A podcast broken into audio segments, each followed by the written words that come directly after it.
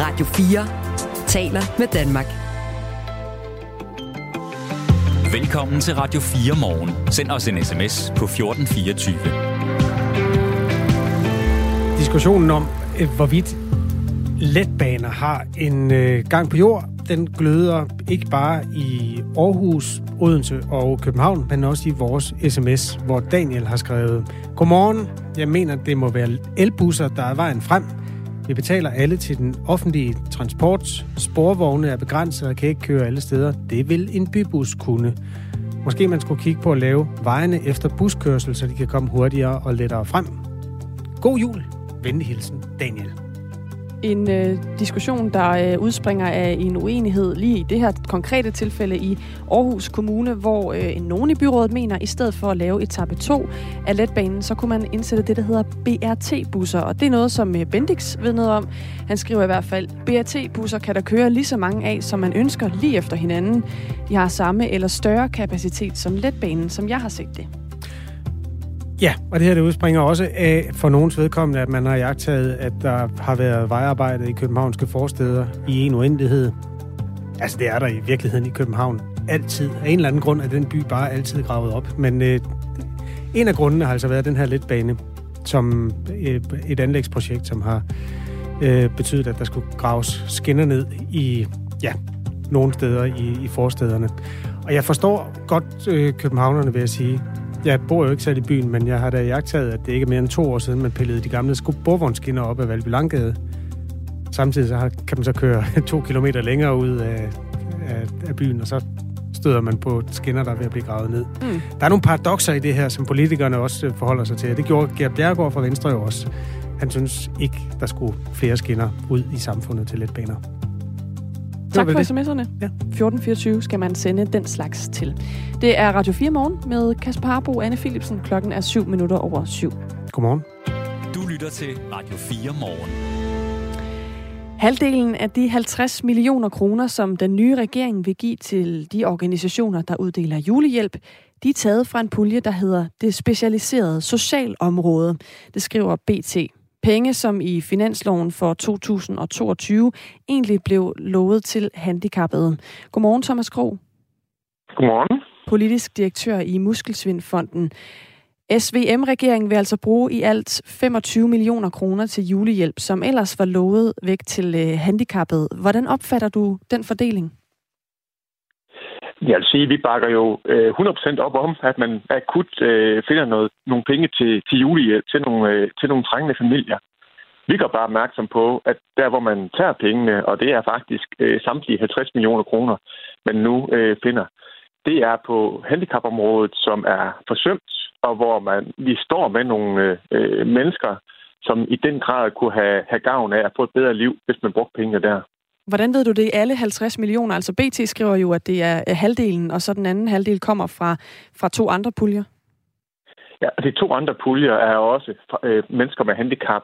Det ene er, er hjælpeordningerne, hvor man finder 15 millioner kroner, hvor der på finansloven for 2022 blev afsat øh, penge til forbedringer, som i stedet for at træde i kraft 1. juli, først træder i kraft 1. januar. Og de sidste 10 millioner kroner er til øh, det, man kalder hurtigt fremadskridende sygdomme. Altså vi står med nogle mennesker, som reelt er, er på vej til at, at dø, og som så bruger det, den sidste del af deres liv på at, øh, at kæmpe med kommunen, i stedet for at få ro med familien. Øh, penge, som i den grad øh, er brug for, hvor ja, jeg møder de mennesker i hverdagen, som, som har brug for at, øh, at få den her hjælp, og hvor det bare ikke er kommet i gang endnu. Øh, lidt det samme med, med hjælpeordningerne. Altså det er et, et område, hvor vi har nogle, nogle mennesker, som bliver frataget muligheden for at, at leve et helt normalt liv med arbejde, uddannelse, familie, øh, fritid, fordi de simpelthen ikke kan få den praktiske hjælp, de har brug for. Øh, og og, og der, der er masser af, af, af steder inden for det område, hvor de her øh, 15 millioner kroner, man nu bruger på, på, på julehjælpen, kunne gøre rigtig god gavn. Men øh, som du også siger, så kan du også godt se, at det er en god idé at give julehjælp og hjælpe dem, der har brug for hjælp på det område. Og, og det er jo sådan med sådan nogle her ting, at pengene, pengene skal findes et sted. Øh, hvor skulle de komme fra, hvis ikke de lige kom fra det her område? Og det har jeg ikke noget bud på. Min, min opgave er bare at gøre opmærksom på, at der, hvor man tager pengene, at det også har nogle konsekvenser. At man faktisk kunne få rigtig god gavn af de her penge inden for et handicapområde, som og, og det er jeg nødt til at gentage, er forsømt, og hvor der ikke er kommet den her reform, som egentlig blev øh, skrevet ned allerede, da man lavede forståelsespapiret for den tidligere regering. Så jeg, jeg synes, man skulle, man skulle se på det og sige, jamen, kunne vi ikke få en god start på handicapområdet, i stedet for bare at, at, at tage penge ud af området? At der så også er brug for, for julehjælp, den situation, vi står i, jamen, det har jeg, det har jeg fuld forståelse for. Og øh, det er jo øh, så også sådan med julehjælp, at det hører julen til, og vi står i øh, december måned, og dermed så øh, er det jo nu og her, at de her penge, øh, at der er brug for de her penge. Tænker du ikke, at der, øh, løsningen bliver, at øh, nu vælger man at bruge pengene her, så man ligesom har finansieret julehjælpen til dem, der står og mangler her nu, og så kan man øh, finde de øh, 50 millioner kroner et andet sted, som I så kan få lidt senere på året, eller til næste år? Det, det, ja, det lyder som en, øh, det lyder som en rigtig øh, god løsning, hvis man kunne der. Jeg, har det, altså, jeg er lidt ligeglad med, hvor, hvor penge til handicapområdet kommer fra den ene eller den anden pulje. Men, men jeg er bare nødt til at gøre opmærksom på, at der, hvor man tager pengene nu, at det, det, det er ikke uden konsekvenser, at vi står med nogle mennesker, som i den grad har brug for hjælpen. Både den ene og den anden øh, af de her øh, konti, man nu tager pengene fra. Øh, og så, så hvis man finder dem på et, et senere tidspunkt, så vil jeg bare øh, klappe mine hænder og sige øh, tusind tak. Ved du, at øh, man har, at man ikke har planer om at finde pengene på et senere tidspunkt? Ja, det, det, det, det ved jeg ikke. Okay. Øh, det, det, det, det kan jeg bestemt øh, håbe på, og vi har som sagt øh, også konkrete forslag, og vi, øh, vi meget, meget gerne spiller ind med i forhold til, hvordan det er, man så får de her forbedringer i, i gang på handicapområdet. Både SF og Enhedslisten har sagt nej til at støtte finansieringen af den her akutte julehjælp på den måde, som øh, SVM-regeringen altså vil gøre det. Øh, Victoria Velasquez er socialordfører for Enhedslisten, og hun vil have socialminister Pernille rosenkrantz teil på banen med et svar på, hvordan det kan ske. Øh, det har også øh, socialordfører for Dansk Folkeparti, Pia Kærsgaard, øh, bedt om, og det samme har de konservative socialordfører Birgitte Klintskov Jerkel. Men øh, social, bolig- og ældreminister Pernille rosenkrantz teils pressetjeneste har sagt, at ministeren ikke kommer til at stille op til interview hos os her i Radio 4 her til morgen. Hvis nu ministeren får lyst til at udtale sig, eller du får mulighed for at tale med ministeren, hvad vil du så egentlig gerne spørge hende om, Thomas Kroh? Altså, vi har faktisk, Muskelsvindfonden har allerede skrevet til ministeren og sagt, vi er nødt til at snakke om de her ting. Vi er nødt til at snakke om de konsekvenser, der er øh, på de her konkrete områder. For jeg tror jo, at det, det er jo en helt ny minister, vi har, der siger, her, ser, her er nogle penge, der ikke er, er brugt på det, der egentlig var planlagt i, i 2022. Skal vi ikke bare tage dem og så bruge på en anden god ting? Det forstår jeg i bund og grund godt. Så, så det, vi har brug for, det er at fortælle, de puljer egentlig var afsat til nogle områder, hvor de i den grad kan gøre gavn for nogle mennesker med handicap, og få også hjælpe folk til både at få en god hverdag, livskvalitet, og også på nogle områder få et, et bedre liv, bidrag til samfundet. Så det er, det er vores budskab til både ministeren og de andre, som nu øh, tager de her penge fra handicapområdet. Hvordan kan det egentlig være, at de her penge ikke er brugt? Det, det er, øh, fordi politikerne ikke kunne nå at blive enige om præcis, hvordan de skulle bruges. Altså, det, er, det er simpelthen forhandlinger, der har trukket ud. Øh, så det er, jo ikke, det er jo ikke fordi, at behovet ikke er der.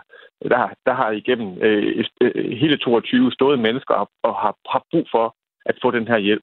Men, men de, de endelige forlig, de endelige aftaler har, har trukket ud, og derfor er pengene så ikke blevet brugt i 2022.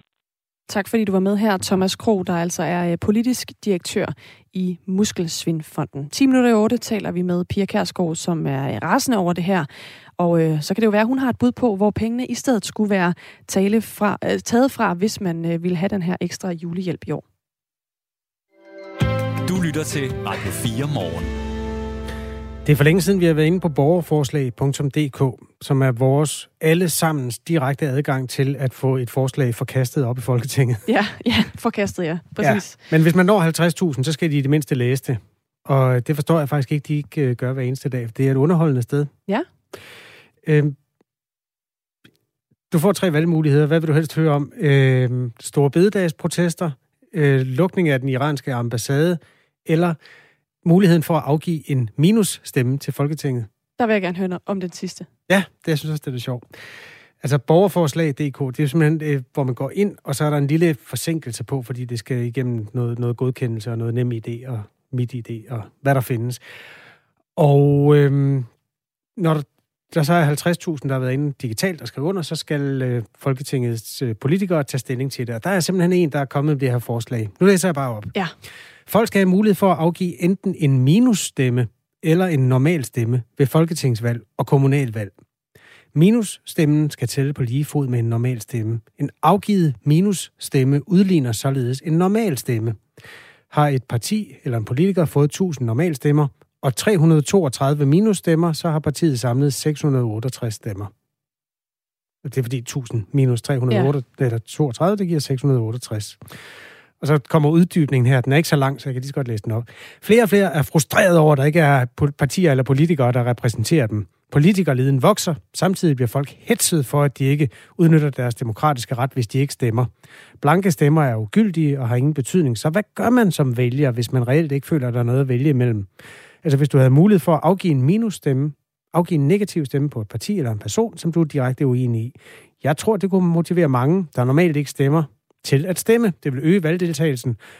Det vil betyde meget, at folk kan kanalisere deres utilfredshed med det, der foregår et sted hen.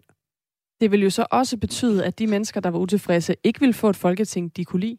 Øh, altså sådan, de vil jo stadig ikke kunne lide dem, der sad i Folketinget, hvis det starter med vælgerlede eller politikerlede. Ja, og det tror jeg simpelthen er kommet for at blive. Men det her det er din mulighed for at sige, det er i hvert fald ikke mig, der har valgt, nu siger jeg bare, øh, Dan Jørgensen ind, fordi øh, ham stemte jeg minus på.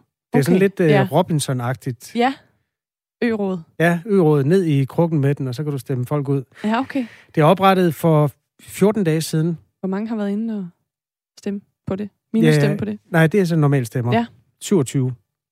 Okay, der er et stykke vej op til de 50.000. Ja, men jeg mener også, at den bliver liggende et halvt år, så der er noget at løbe på. Det er jo et, øh, det er et ret skånselsløst system, fordi det jo faktisk betyder, at de politikere, som ingen rigtig gider at have ind, men som mange måske er super irriteret over at se på, de, de vil gå, gå i minus. De vil gå, negativt, ja. Oh. Den er lidt, den er, ja, det kan blive både en dreng og en pige, det her. Ja. Du er nødt til at lave hele det her, den donske model om også, hvis der er minusstemmer. Det bliver spændende at se, hvor den lander. Nå, men jeg, har, jeg holder bare den side åben, fordi der er mange gode ting inde på borgerforslag.dk. Så kan vi lige tage noget frem for at vise, at, at der også rører sig ting. Altså, mm. politikerne, de gentager de samme diskussioner gang på gang, men der er folk i det her samfund, der kommer med nye tanker, ja. og de ligger på borgerforslag.dk. Radio 4 taler med Danmark.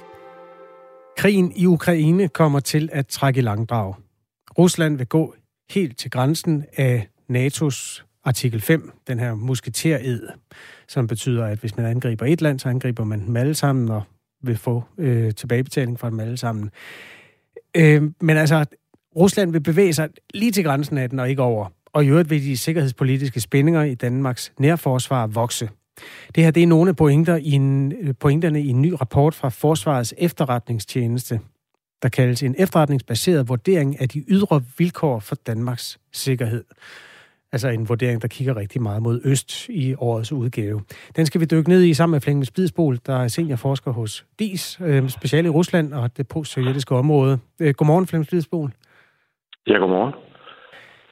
Hvor meget er truslen fra Rusland øget efter din opfattelse? Altså, øh, eller hvad skal man sige, din, når du læser med dine øjne den her vurdering fra Forsvarets efterretningstjeneste? Ja, så må vi jo øh, vurdere altså for baggrunden det, der er kommet, at, øh, at det er en, en højere trussel, men det er jo en lidt blandet trussel, som det også er beskrevet i, øh, i efterretningsrapporten. Det er jo en, øh, en trussel, hvor Rusland fylder mere, hvor Rusland er villig til at gå længere, men hvor Rusland også er opmærksom på ikke at overtræde, i hvert fald i første omgang, de her øh, røde linjer, som øh, du selv nævner i indlæg, ikke, øh, oplægget her. Altså det der med øh, at, at angribe direkte ind, men snarere måske gøre noget andet, for eksempel sabotage eller cyberangreb, eller forsøge at påvirke den offentlige mening og sådan slags. Hvilken glæde kunne Rusland have af at genere NATO-lande de kan jo håbe for eksempel at kunne påvirke øh, den offentlige mening. Øh, det kan være den offentlige mening øh, i forhold til krigen i Ukraine, de øh, meget omfattende sanktioner, mange af os her har mod Rusland nu for eksempel. Øh, men det kunne også være at påvirke offentlig mening i retningen af, at øh, systemerne ikke fungerer. Vores politikere har ikke styr på det. Nu kører togene igen. Ikke? Nu er der igen kabelnedbrud. Nu er der igen et cyberangreb, som ligger hele vores betalingssystem ned. Hvad er det, der, der sker? Øh, den slags måske. Så, øh, så det kan være en, øh, en meget bred vifte af, af forskellige emner, men hvor Rusland tænker, at vi kan prøve måske at gå ind og påvirke, så, så vi kan få skabt et miljø, som er bedre for os. Vi taler med Flemming Splidsbol i anledning af en ny rapport fra Forsvarets efterretningstjeneste. En vurdering af Danmarks sikkerhed og de ydre vilkår, som det hedder. Øhm, Rusland vil ifølge den her rapport være villig til at eskalere konflikten med Vesten, sådan at den kommer op og ligger lige under tærsklen for en direkte militær konflikt. Det indebærer et helt nyt, øh, eller ikke helt nyt, men det, det styrker det nye trusselsbillede, hvor tidligere tydelige tærskler mellem fred og krig og krise er blevet erstattet af nogle sådan mere slørede og overlappende overgange. Vladimir Putin er præsident i Rusland. Hvilken rolle har han i det trusselsbillede, som bliver beskrevet? FE vurderer jo, at han øh, sidder helt centralt, og det er ham, der træffer beslutningerne, og det gør han egentlig uden diskussion, han gør det uden modstand, han gør det uden også sådan øh, systematisk arbejde i forhold til at sige, øh, øh, at der er nogen, der prøver øh, at, øh, at modsige ham, øh, får til opgave at komme med nogle alternativer, nogle andre synspunkter osv. Og FE vurderer, at det skaber en, øh, et, et rigtig fint miljø for ham. Selvfølgelig, de kan træffe beslutninger meget hurtigt. Han kan fortsætte krigen i lang tid, fordi han behøver ikke at tage hensyn til, øh, til den almindelige befolknings opfattelse af, hvad der sker osv. Og samtidig så peger øh, FE jo også på nogle ulemper ved det. Det er jo det her med, at der kan blive truffet rigtig dårlige beslutninger. Det så vi for eksempel med invasionen øh, tilbage den 24. februar. Øh, men altså øh, beslutninger, som ikke er blevet vendt. Øh, beslutninger, hvor der er et dårligt øh, grundlag for at nå frem til det. Øh, måske lidt forhastede beslutninger osv. Plus vi ved jo også, at, at Putin nogle gange agerer under pres. Øh, vi hører fra nogle af de større tjenester i udlandet, at, øh, at han er lidt stresset nogle gange, og det kan også påvirke den måde, han ser ting på, den måde, han træffer beslutninger på. De mennesker rundt omkring øh, Vladimir Putin, som er i stand til at påvirke ham og give ham stress, hvem er det? Altså, han kan være stresset af hele, af hele situationen. Øh, at det slet ikke går, som han, øh, han ville, og måske nogle af de folk faktisk, som er omkring ham, ikke kan levere det, han gerne vil. Det kan jo simpelthen være de militære chefer, han var lige for et par dage siden jo til møde med en lang række af de militære chefer, hvor han fortalte noget om, om forsvars opgaver i, i det kommende år. Og der sagde han blandt andet til dem, at, øh, at de, de skal nok få de penge, de vil have, men så forventer han så også til gengæld, at de lytter, øh, og at de prøver at lære af nogle af de ting, der sker. Så det kan godt være, at det kan give ham stress, for eksempel. Men, øh, men de folk, der er omkring ham, som ellers kan hjælpe ham, det er jo en lille kreds. Øh, det er lidt usikkert, hvem de er. Øh, FE peger på nogle af dem. Øh, russiske eksperter vil pege på de samme sikkert. De vil måske også nogle gange pege på nogle lidt andre. Men vi ved, at det, øh, det er en lille kreds. Og øh, russiske eksperter taler om, at han tidligere har haft sådan en, en lidt uformel kreds omkring sig, det man kalder politbyrået, og ny model, som er dukket op i Rusland, til at beskrive det, den, den er kommet efter coronanedlukningen og krigen, hvor de siger, at han ses ikke så meget med de mennesker mere, simpelthen fordi han var bange for at blive smittet. Og nu har han i stedet begyndt i stigende grad at holde sig bare til de folk, som han arbejder sammen med, altså de folk, der sidder inde i hans stab, kan vi sige. Øh, så det er måske nogle af de folk, som, øh, som i stigende grad har adgang til Putin og kan, øh, Ja, ikke modsige ham selvfølgelig, men, øh, men måske komme med forskellige inputs alligevel. Politbyrået, det er, en, er det en reference til det gamle kommunistparti i Sovjetunionen? Ja, det er en, øh, en direkte reference til det gamle øh, kommunistparti, hvor, øh, hvor hele toppen jo var sådan en lille, lille gruppe øh, af mænd primært, som, som mødtes, hvor generalsekretæren sad i toppen. Og det billede, man nu bruger i Rusland, det er faktisk sekretariatet, øh, som også er en reference til det gamle kommunistparti, og der var det som generalsekretæren havde et, et stort apparat bag sig. Øh, kommunistpartiet havde sit eget apparat, og, øh, og der er nogle, nogle russiske eksperter, der siger, at det er måske derinde nu, øh, han finder sin støtte, og det er jo så det, vi i dag vil kalde præsidentadministrationen, men der bruger man så nogle gange den her reference, sekretariatet, mm. øh, til at beskrive det. Er der i virkeligheden ikke sket en skid øh, siden Sovjetunionen? Jo, det er der jo, men meget af det er jo det samme, og det er selvfølgelig lidt uheldigt også, at russiske eksperter bruger de der referencer. Men det gør de jo for, at, at vi alle sammen hurtigt kan forstå, at de især jo, russerne kan forstå, hvad det er, det drejer sig om. Men meget af tænkningen er jo den samme. Øh, det er måske endda blevet det er endnu mere uigennemsigtigt nu, end det var i sovjetperioden. Der kunne man trods alt se, hvem der var ligesom i toppen. Det kan man ikke rigtig mere. Der kan godt sidde folk, som har en stor stilling i Rusland, i stedet i regeringen, men de er aldrig med til nogle af de her meget vigtige møder. Øh, og vi ved ikke helt, hvem det er. Så det kan være, at at der er en minister for et eller andet område, som ikke er inviteret med til, men til gengæld så sidder Putins gamle judekammerat fra Leningrad eller St. Petersborg måske med til et møde. Og det gør det meget uklart, hvad der sker. Det gør det også svært for os at vurdere, øh, hvor han får sin inputs fra, og selvfølgelig, hvem der ligesom kan gå ind og påvirke ham. Og det skaber en, en uforudsigelighed i systemet, som måske er ja, næsten endnu større, end den var i sovjetperioden. Grunden til, at vi taler om Rusland lige nu, er jo sådan øh, med danske briller, fordi Forsvarets efterretningstjeneste har vurderet risikoen og sikkerheden for Danmark sådan på den lidt længere bane, og særligt Ruslands forhold til det. Det bliver bare lige en lille smule mere ved Rusland, inden vi så vender tilbage til Danmark til sidst. Mens Rusland har fået mange nye uvenner i den vestlige verden, har de egentlig fået nogle nye venner i deres, på den modsatte side Ja, det har de nok. Det er lidt svært at vurdere. Altså, de har jo også mistet flere på den konto, ikke? Altså, der har de jo mistet sådan nogen som Kazakhstan, som vi jo ikke vil kalde en af vores venner nødvendigvis. I hvert fald ikke en, som, som helt del af vores, vores normer. Øh, Kazakhstan har jo også et, et autoritært styre, men de vil ikke have, have så meget med Rusland at gøre mere. Så russerne har også mistet noget der, men de har måske vundet lidt, men det er svært at vurdere med nogle af de her lande. De er jo også autoritært styre, stort set alle sammen, og de øh, kan godt stille sig op sammen, og de kan få taget fotos sammen, og de kan skåle sammen, men det er usikkert, om de sådan rigtig stoler på hinanden. Og, og det må vi sige, det er jo også uklart, hvad Putin egentlig har noget. Han har ragt ud til rigtig mange. Øh, han har været meget optaget af at række ud til det, vi kalder det globale syd, altså en lang række lande i, i den sydlige del af verden, og det er jo i Asien, det er Afrika, og det er efterhånden også i stigende grad i Sydamerika, og fortæller dem, at, øh, at Rusland er ved at skabe en bedre verden, en ny verdensorden, hvor der er mere plads til det globale syd, hvor øh, de i højere grad kan komme ind og træffe beslutninger, de kan få medansvar, meget mere demokratisk. Øh, det er det, han har forsøgt, og det har han gjort i nogle år, men siden krigen startede den 24. februar, har han gjort det rigtig meget.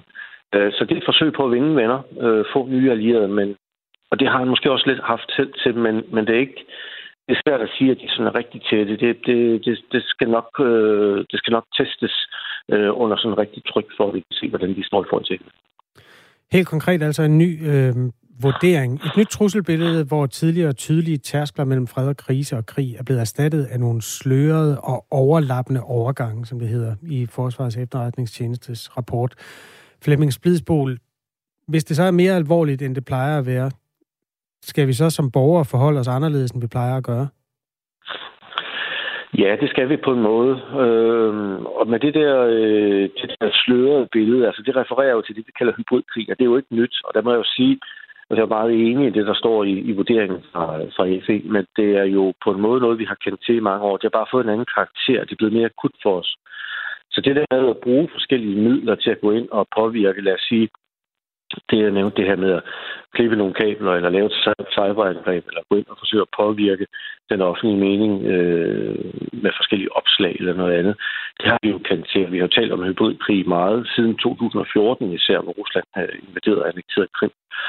Øh, vi skal forberede os på, at det er mere akut. Vi skal forberede os på, at det kan tage lang tid. Vi skal forberede os også på, at noget af det kan blive dyrt for os, fordi vi er nødt til at kunne omstille os hurtigere nu. Vi er nødt til at forsvare os på en anden måde, blandt andet vores kritiske digitale infrastruktur, men det kan også være dele af den fysiske infrastruktur.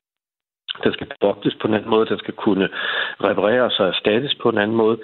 Øhm, det kan være sådan noget som teknologi, det får vi jo ikke fra, øh, fra Rusland, men det får vi fra Kina. Men Kina er jo også med i det her billede, på en måde, hvor vi ligesom siger, at for Rusland kan vi ikke være afhængige af energi mere, for Kina kan vi ikke være afhængige af teknologi. Så vi er nødt til at skaffe det nogle andre steder. Det kommer svært til at koste. Så det skal vi forberede os på, og så skal vi have en strategisk tålmodighed. Vi skal være opmærksom på, at det her det kommer ikke til at gå over hverken i dag eller i morgen eller i januar. Det kommer til at tage lang tid, det her. Så, så, så det skal vi også forberede os på som mentalt. Tak fordi du vil være med til at tegne vores nye øh, verdenskort her, Flemming Slidsbol. God dag. Ja, tak lige måde. Seniorforsker hos DIS, specialist i Rusland og det tidligere Sovjetunionen og området deromkring. Om øh, fem minutter, så skal vi tale om den her øh, saga, som det jo efterhånden er, at øh, den nye regering vil fjerne en national helligdag, formentlig stor bededag, fordi nu har det jo så lyttet, at der kommer en kompensation til de lønmodtagere, der skal arbejde på den her snart sløjfede helligdag, i hvert fald hvis det står til regeringen. Men det skal de slet ikke blande sig i, mener i hvert fald formanden for fagbevægelsens hovedorganisation, Lisette Risgaard. Hende taler vi med om fem minutter. Nu er der nyheder på Radio 4. Her til morgen kører der ingen tog mellem Fredericia og Esbjerg, det oplyser DSB på Twitter. Der kører togbusser mellem de to stationer, da Bane Danmark har et overgravet kabel ved Holsted, som betyder, at vi ikke kan køre tog på strækningen, skriver DSB. Bane Danmark har folk på stedet, som arbejder på at rette fejlen. Den første forsigtige prognose lyder, at vi fra klokken 9 igen kan køre med tog på strækningen, skriver DSB på sin hjemmeside. USA sender for første gang et eftertragtet missilsystem til Ukraine, det skriver nyhedsbyråerne AFP og Reuters. Sofie Løvring har mere. I alt vil USA sende en stor pakke med militær støtte, der svarer til et beløb på knap 13 milliarder kroner til Ukraine. Det har den amerikanske udenrigsminister Anthony Blinken bekræftet. USA har også tidligere hjulpet Ukraine med både økonomiske midler og militært udstyr. Men denne pakke er unik, fordi den indeholder det avancerede Patriot luftforsvarssystem, fortæller Blinken. Ukraines luftforsvar har under krigen med Rusland spillet en nøglerolle i forhold til at beskytte landet fra russiske missiler. Udmeldingen fra USA ses derfor også som meget vigtig for Ukraine, som længe har presset på for at få USA til at hjælpe med netop missilsystemet. Forsvarets efterretningstjeneste har været i vælten den seneste tid med sagen om Lars Finsen og hjemsendelse af ledende medarbejdere og en kommende undersøgelse af netop det. Oveni har det sikkerhedspolitiske billede siden februar været fundamentalt ændret og lagt pres på efterretningstjenesterne efter Ruslands invasion af Ukraine i februar. Men det har ikke påvirket, hvordan tjenesten har leveret. Det forsikrer fungerende FE-chef Svend Larsen, der har siddet på posten siden Lars Finsen blev hjemsendt i august 2020. Organisationen har som sådan leveret rigtig, rigtig godt. Vi har rapporteret virkelig godt på hele forløbet op til og efter invasionen. Så der er ikke noget i vores præstation, der tilsiger, at det har spillet ind, siger Svend Larsen. Han afviser og kommenterer de enkelte sager om Lars Finsen, der er tiltalt for at røbe statshemmeligheder til blandt andet journalister og en tidligere rigspolitichef, og om den kommende undersøgelse af hjemsendelserne af ledende FE-medarbejdere. Det er skrevet ind i regeringsgrundlaget for den nye SVM-regering, at sagen om hjemsendelser af ledende FE-medarbejdere skal undersøges. I respekt for den baserende straffesag vil regeringen, når sagen er afsluttet, tage stilling til behovet for en yderligere undersøgelseskommission og drøfte det med Folketinget, står der i grundlaget. Feber nedsættende og smertelindrende medicin er i høj kurs i Kina lige nu. Befolkningen hamstrer nemlig medicin, der kan lette en del af de symptomer, der kommer med covid-19, det skriver CNN. Coronasmitten stiger nemlig i Kina, efter at landet lettede en del på af sin stramme nul-covid-politik. Mange butikker har udsolgt eller sat begrænsninger på salget, og i den selvstyrede region Hongkong har sundhedsmyndighederne opfordret befolkningen til ikke at overreagere.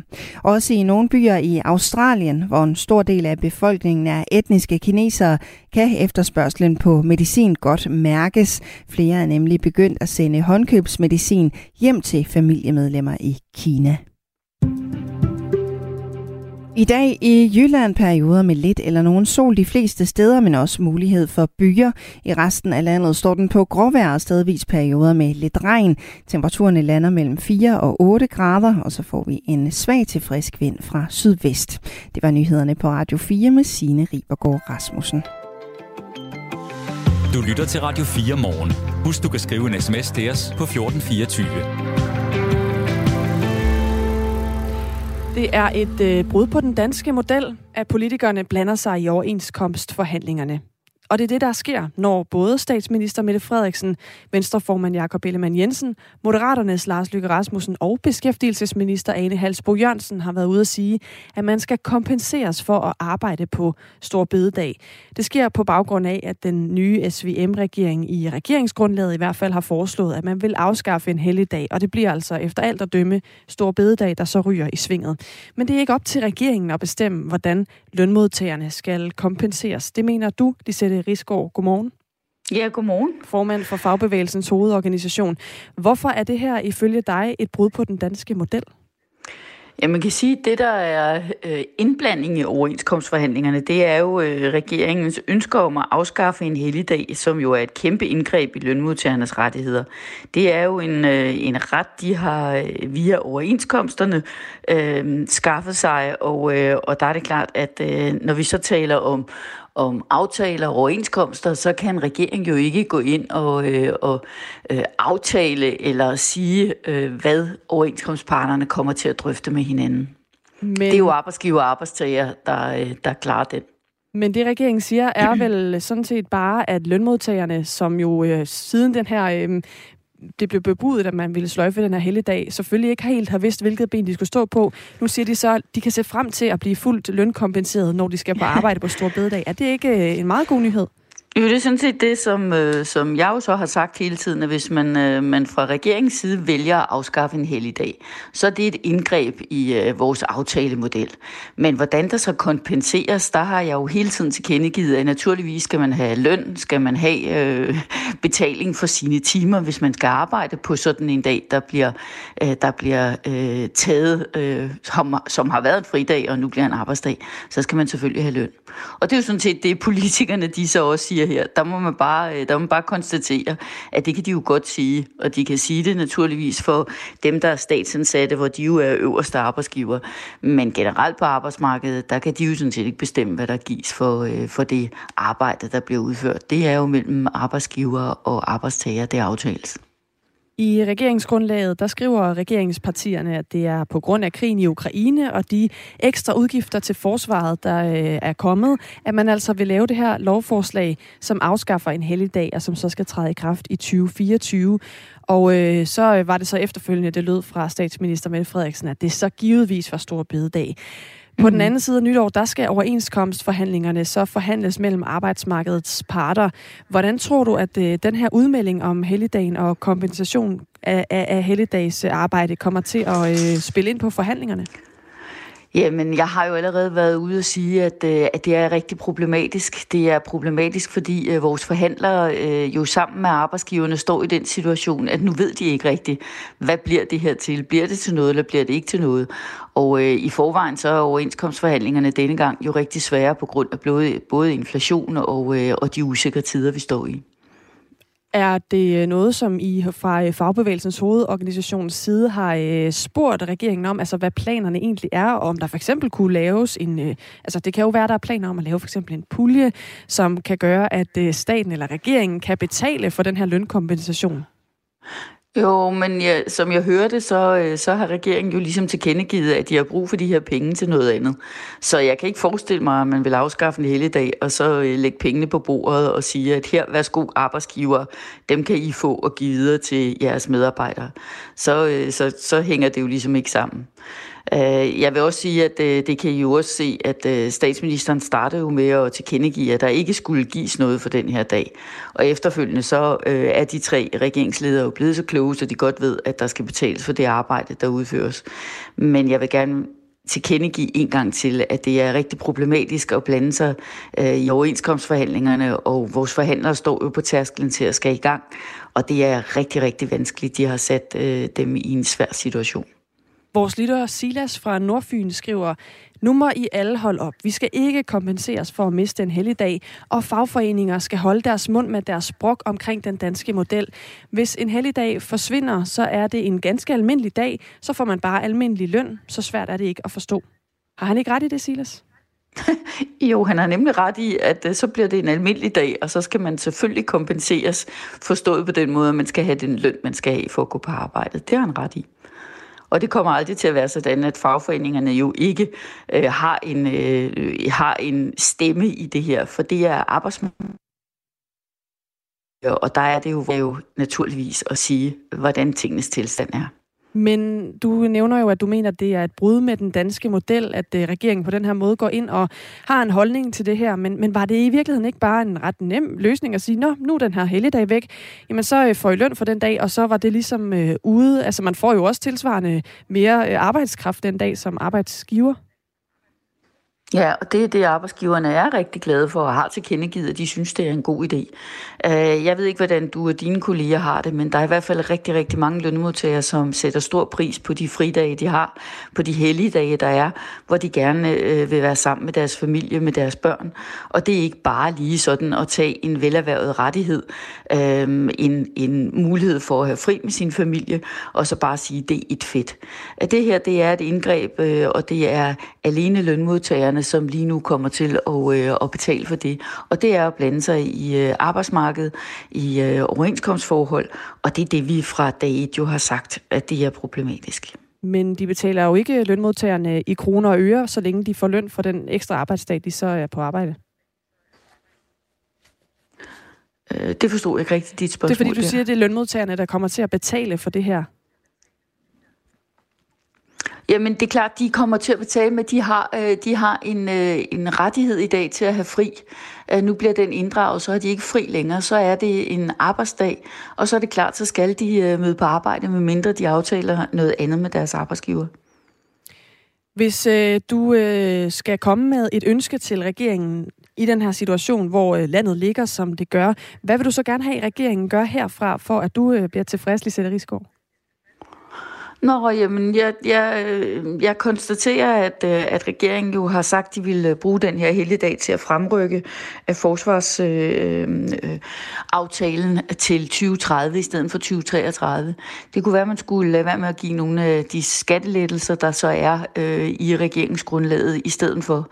Øh, men jeg er helt sikker på, at det, det har regeringen jo sikkert talt med sig selv om, hvad det er, de gerne vil der. Så det får vi se sagde altså Lisette Risgaard, formand for Fagbevægelsens hovedorganisation. Vi vil også gerne have talt øh, om den her kritik med den nye beskæftigelsesminister fra Socialdemokratiet, Ane Halsbo Jørgensen, men pressetjenesten oplyser, at ministeren ikke har øh, mulighed for at stille op til interview. Klokken er... Øh, nej, du må ikke det øh, lægge den ned endnu. Sige overhovedet. Nej, det rager ikke øh, nogen, hvad klokken er. Ikke endnu i hvert fald, fordi øh, vi skal lige øh, blive lidt ved Stor Bededag. Ja, der er jo simpelthen så mange dejlige borgerforslag, der udspringer af lige præcis beslutningen om, eller tilkendegivelsen af, at den er på vej i glemmebogen. Der er så mange dejlige borgerforslag, der vil øh, til kamp mod det. Borgerforslag er jo altså den her online-platform, hvor mennesker, der er borgere i det her land og har nem idé, kan logge ind og stille et forslag. Og der er en, der foreslår, at vi bare flytter den. Det er et meget interessant forslag, ja. det her. Øhm, flyt Store Bededag til 18. oktober, lyder forslaget. Det er et kompromisforslag, øh, påpeger øh, stilleren, som hedder Jakob Olsen. Han skriver, at det er en fast dato, så vi to ud af syv år, der vil det være en weekend, så det øger arbejdsudbuddet i de år. Men samtidig findes den jo stadigvæk. Og fem ud af syv, der vil det så være en fridag for arbejdstageren. Men hvis man flytter den til efteråret, hvor der ikke er andre helligdage, det er den ene fordel. Foråret, det er jo propfulde mm, helligdage. Ja. Den 18. oktober er en dato, der oftest ligger i uge 42, og der er mange, der i forvejen har efterårsferie. Den nye regering foreslår jo helt at fjerne den. Øh, som kompensation foreslår man altså at flytte den til den 18. oktober. Øh, så bliver den ikke helt fjernet, men arbejdsudbuddet øges delvist, og den vil blive indpasset i den der fritid sammen med familien, som er så højt besunget i forvejen. Ja, jeg kan mærke, det Øj, man skal lige holde tungen lige i munden med det forslag. Røgen stiger op fra dit hoved lige i øjeblikket. ja. Hvor mange tror du, du har stemt på den? Øh, 25. Nej, der er 18, men nå. det er også først kommet tilgængeligt online i går. Nå, nå. Øh, lige præcis i går kom der tre forslag, der alle tre handlede om store bededag. Og det passer jo med, at der er den der lille karensperiode fra et forslag bliver sendt ind til siden, før det fremgår på siden. Og det her, det var altså, det passer med timingen, at det er det ikke godt en uge siden, at det blev luftet første gang. 10 dage måske. Det er noget, der fylder hos rigtig mange af os øh, i øjeblikket, de her mulige planer. Nu ser jeg noget, og det er, at klokken den er 16 minutter i 8. Portrætalbum. En gæst, et musikalbum og masser af gode historier. Jeg har ikke været til nogen fester, hvor at der ikke bliver spillet et nummer, der har været på en Absolute Music CD. Vært Anders Bøtter dykker ned i tiden, musikken og de minder, det sætter i gang hos gæsten. Hvorfor tror du lige, at det er The River, der har fulgt dig igennem livet? The River definerede mig som uh, ung mand. Lyt til Portrætalbum i morgen fra 17 til 19. Radio 4 taler med Danmark. Du lytter til Radio 4 morgen. Ukraines præsident Volodymyr Zelensky har været på sit første udlandsbesøg, siden Rusland invaderede Ukraine den 24. februar i år. Turen gik til USA, nærmere bestemt til Washington og det hvide hus, hvor Zelensky holdt øh, pressemøde med den amerikanske præsident Joe Biden, og også talte i den amerikanske kongres. Det var altså noget af det, han øh, nåede, siden han, siden han landede i USA. Godmorgen, Mirko Reimer Elster. Godmorgen. USA-analytiker og øh, i øvrigt også vært på Radio 4's Tysklands magasin Genau. En mand med mange øh, talenter. Ved øh, pressemødet lovede Biden at blive ved med at støtte Ukraine, så længe det kræves. Mens Zelensky så brugte pressemødet til at takke for den støtte, som øh, USA har givet til Ukraine, som øh, har haft en stor betydning for, hvordan de har kunne kæmpe mod Rusland. Hvad betyder sådan et øh, besøg som det, vi har set her, for forholdet mellem USA og Ukraine? Jamen for det første er, er det selvfølgelig enormt stærke billeder, øh, vi så i går. Altså øh, præsident Zelensky, der jo nærmest øh, direkte fra Bakhmut, et af de mest omkæmpede øh, steder i Ukraine lige nu, går direkte nærmest fra slagmarken til at tage to tog til Polen, for så derefter at flyve til USA for at mødes med verdens mest magtfulde mand. Det, det var jo meget, meget stærkt, øh, men det handler selvfølgelig i høj grad også om, at Zelensky skal jo hele tiden sikre sig, at amerikanerne, som er den suverænt største militær bidragsyder til Ukraines øh, forsvar mod Rusland, bliver ved med at levere. Fordi hvis øh, ikke amerikanerne var der, og hvis ikke amerikanerne fortsætter deres støtte, så er det jo fuldstændig åbenlyst, at det ser meget, meget sort ud på Ukraine. Hvad er det sådan konkret, Zelensky får ud af at tage den her forholdsvis lange tur til USA? Jamen, for det første får han det ud af det, som han jo også øh, gentog igen og igen, først i det hvide hus, og så i kongressen. Han kunne sige øh, tak, øh, både på en mere personlig måde, og selvfølgelig også på vegne af hele det ukrainske folk. Og det er ikke ubetydeligt, fordi vi jo ved, at der i løbet af sommeren kom de første kritiske røster, også fra præsident Biden, omkring, at øh, hver gang amerikanerne havde vedtaget mere øh, militær støtte og flere hjælpepenge til Ukraine, så sagde Zelensky groft sagt altid tak, og så sagde han, og her er, hvad der mangler for at vi øh, kan vinde lykken på slagmarken og sparke russerne ud igen. Så for Zelensky er det selvfølgelig også vigtigt at fremstå sympatisk, og det er vigtigt for ham ligesom at sige tak, ikke kun til de amerikanske politikere, men han gjorde jo også meget ud af at sige tak til de såkaldte almindelige amerikanere, som jo i sidste ende er dem, der også kommer til at være medafgørende for i forhold til, hvorvidt der er politisk vilje i USA til at øh, bidrage med den her militære støtte. Og der kan vi bare se, at støtten i forhold til at fortsætte det her niveau, jamen den er bare faldende i USA, særligt til højre for midten, så Zelensky har en meget stor interesse i at fremstå ydmyg, sympatisk, og øh, så samtidig bede om endnu mere hjælp. Og øh, han øh, viste også sin tak sådan i ren øh, materiel i form af en medalje, han havde taget med, som han overrakte til Joe Biden. Ifølge Zelensky, så havde han mødt en øh, soldat i ukrainske, den ukrainske by Bakhmut, øh, som øh, bad ham give medaljen her videre til Biden. Og udover det, så øh, havde han også et øh, ukrainsk flag, som han overrakte til vicepræsident Kamala Harris og øh, lederen af det repræsentanternes hus, Nancy Pelosi. Og det var så et flag, som øh, Zelensky havde taget med fra den ukrainske østfront. Og på det, der var så en øh, række ukrainske soldater, der havde skrevet under. Hvad er det, øh, Zelensky gerne vil opnå med sådan en handling, som jo også, når man ser tv-billeder fra dækningen i går, er blevet noget af det, man sådan ser igen og igen, den her, det her flag, der bliver holdt op? Jamen det ene er, som du siger lige præcis, det er billedernes magt. At det er de billeder, der står tilbage fra Zelenskis besøg, det er gaverne. Øhm, hvis vi der skal starte med den første gave, den her sådan, øh, uh, hedersbevisning, øh, bevisning, som han giver videre til præsident Joe Biden, det er jo ikke spor tilfældigt. Det er jo ikke kun en hædersbevisning til en leder i uh, Bakhmut, som er et meget omkæmpet sted. det er jo også en, undskyld, det er jo også en, en hædersbevisning, som faktisk kommer til en leder af det ukrainske militær, der jo betjener arsenal, øh, de såkaldte HIMARS-missiler, som jo er leveret af amerikanerne. Og det var jo en del af en større fortælling, som Zelensky så også leverede i kongressen i natdansk tid, hvilket er, det her ikke kun ukrainernes kamp. Det er hele den frie verdenskamp, og han gjorde jo meget ud af at kæde ukrainernes skæbne sammen med amerikanernes, blev ved med at sammenligne det, som Ukraine stod over for nu, altså Ruslands angreb med den kamp, som amerikanerne havde ført mod nazisterne under 2. verdenskrig, og det er jo hele tiden, fordi Zelensky har en interesse i at minde verdensbefolkningen om, det kan godt være, at vi er inde i 11. måned den her krig, men husk, den er der stadig. Min befolkning lider under den hver evig eneste dag. Og til syvende og sidst igen, altså andre folkeslag bliver nødt til at kunne spejle sig i det her, for at den politiske opbakning kan vedligeholdes.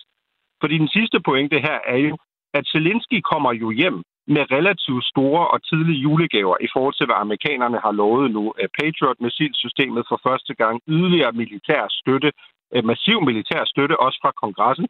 Men han lægger jo heller ikke skjul på, hverken i det hvide hus eller i kongressen, at øh, jamen, det er ikke nok.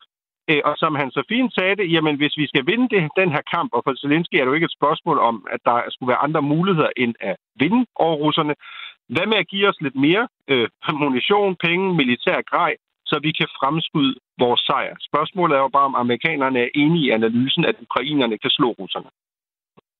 Og så øh, er det jo selvfølgelig ikke nogen hemmelighed, eller det kommer heller ikke bag på nogen, at USA støtter Ukraine, men samtidig så er det her jo også igen et besøg, som øh, får enormt meget opmærksomhed. Er der nogen risiko for, at det er et besøg, der også kan komme til at optrappe konflikten og forværre øh, relationen, hvis man overhovedet kan tale om det, til Rusland på nogen måde?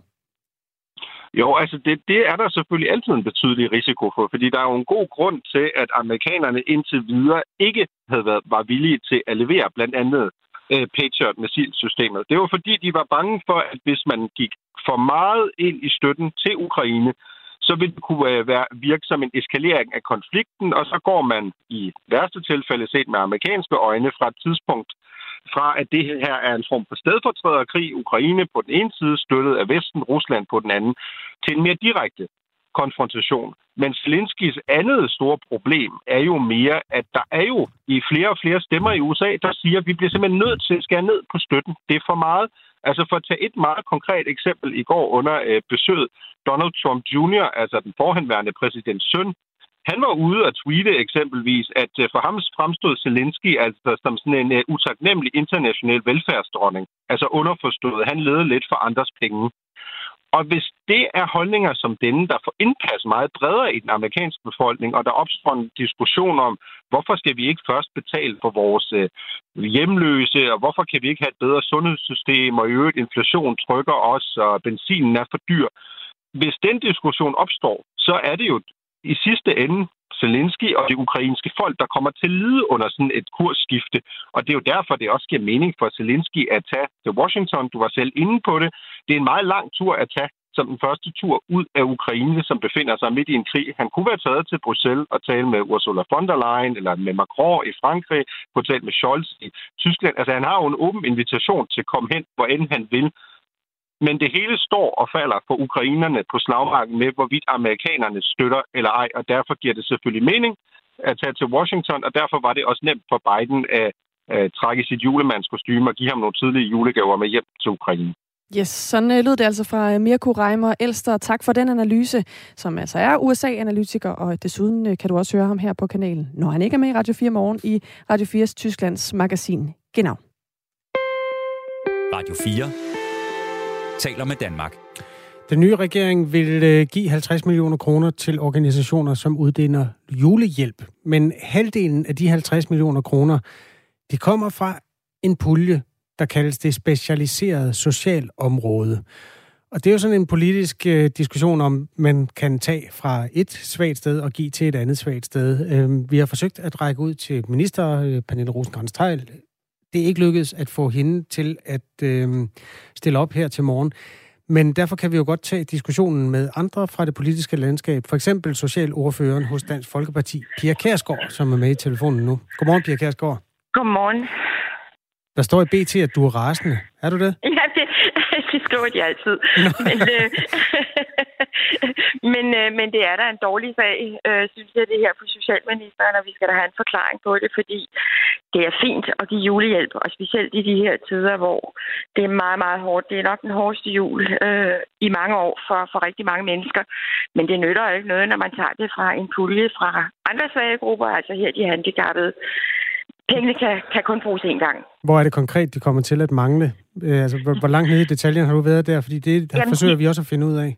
Ja, de kommer til at, han- at mangle hos de handicappede. Altså, det, det skulle der jo også være sat penge af til.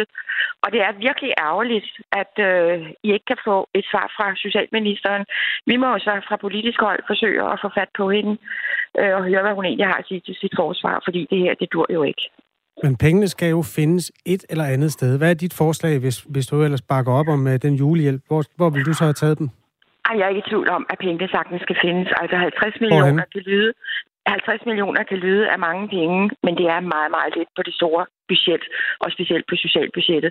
Det må ministeren finde ud af. Det er ikke min opgave overhovedet. Også fordi ministeren jo har lovet det. Altså, ministeren har lovet det her. Og så Mm. tager man bare fra en pulje.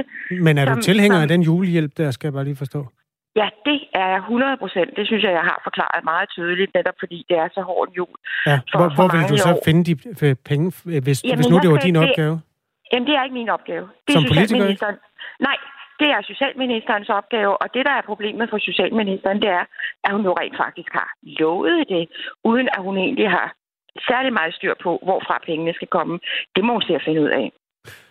Jeg kan godt mærke, at der er naturligvis noget sådan politisk substans ned i den her, som øh, bringer mange mennesker, den gør endda ifølge BT, øh, dig rasende, Pia Kjærsgaard.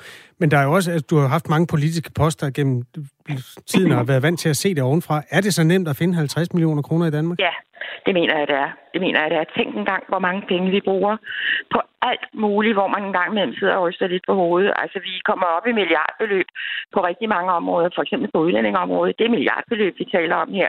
Mm. Det er ikke, det er, det lyder umiddelbart 50 millioner er mange penge for mange mennesker, naturligvis. Men på det her store budget, og, på social, og specielt på socialbudgettet, er det altså ikke ret mange penge, så selvfølgelig kan ministeren finde dem.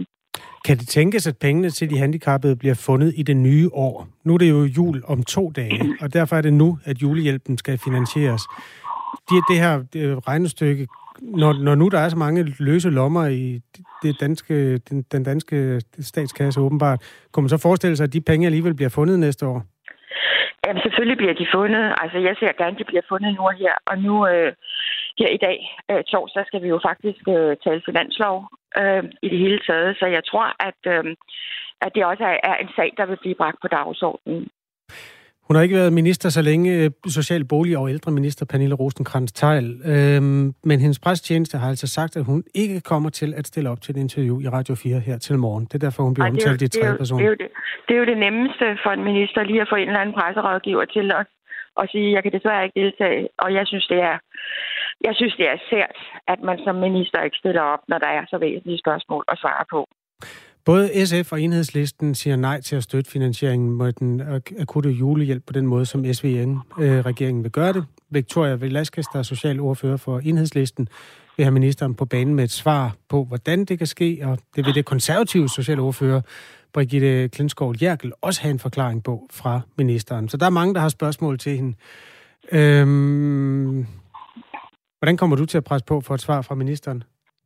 Jeg vil simpelthen gå til ministeren. Altså, det er jo meget nemt. Jeg går ud fra, at hun er i Folketingssalen i dag, så jeg kan jo sådan set bare sætte mig hen og spørge hende. Det er ikke særlig officielt at gøre det på den måde, men, øh, men det er faktisk en, en god idé at kigge hende ind i øjnene og sige, ved du hvad, du har et problem. Hvorfor svarer du ikke på det, når, når du bliver spurgt af pressen? For der er mange derude, der sidder og venter på, hvad du har at sige til den her sag.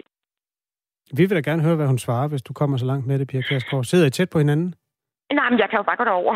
Nå ja, stor okay. er Folketingssalen trods alt heller ikke. Nej, det er jo det. Øh, så, så det kan jeg sagtens gøre, men, men jeg vil også sige til hende, at jeg synes, hun har en forpligtelse som minister til at svare på de spørgsmål, der bliver stillet hende. Ja, det vil da være en god øh, start for en ny regering. Tak fordi du var med, Pia Kjærsgaard. God jul. Selv tak. Øh, socialordfører. Tak øh, hos Dansk Folkeparti, som altså er en af mange, der gerne vil tale med Pernille rosenkrantz her til morgen. Radio 4 taler med Danmark. Jeg har lyst til, at vi lige skal runde en øh, slags mellemlanding i Oscars, altså filmprisuddelingen. Nå ja, hvornår er det? Det er foråret, ikke? Det er en gang til foråret. Det er den 12. marts, det Ja. løber af stablen. Og det er jo sådan med sådan nogle Oscar-nomineringer. Det tager jo noget tid. Der er nogle runder. Det er noget af et Mm. nåløg, ikke? Mm. Øh, men vi kan godt bare lige markere, at den danske film Holy Spider, som er instrueret af den dansk-iranske Ali Abbasi, er blevet det, der hedder shortlistet nu til en Oscar. Det er sådan en brutotrup, som det hedder. Faktisk, ja, præcis. Øh, der er 15 film, der er blevet shortlistet, og så er der jo så kun nogle af dem, der kommer til at så gå igennem det sidste nåleøje og komme som en decideret nominering.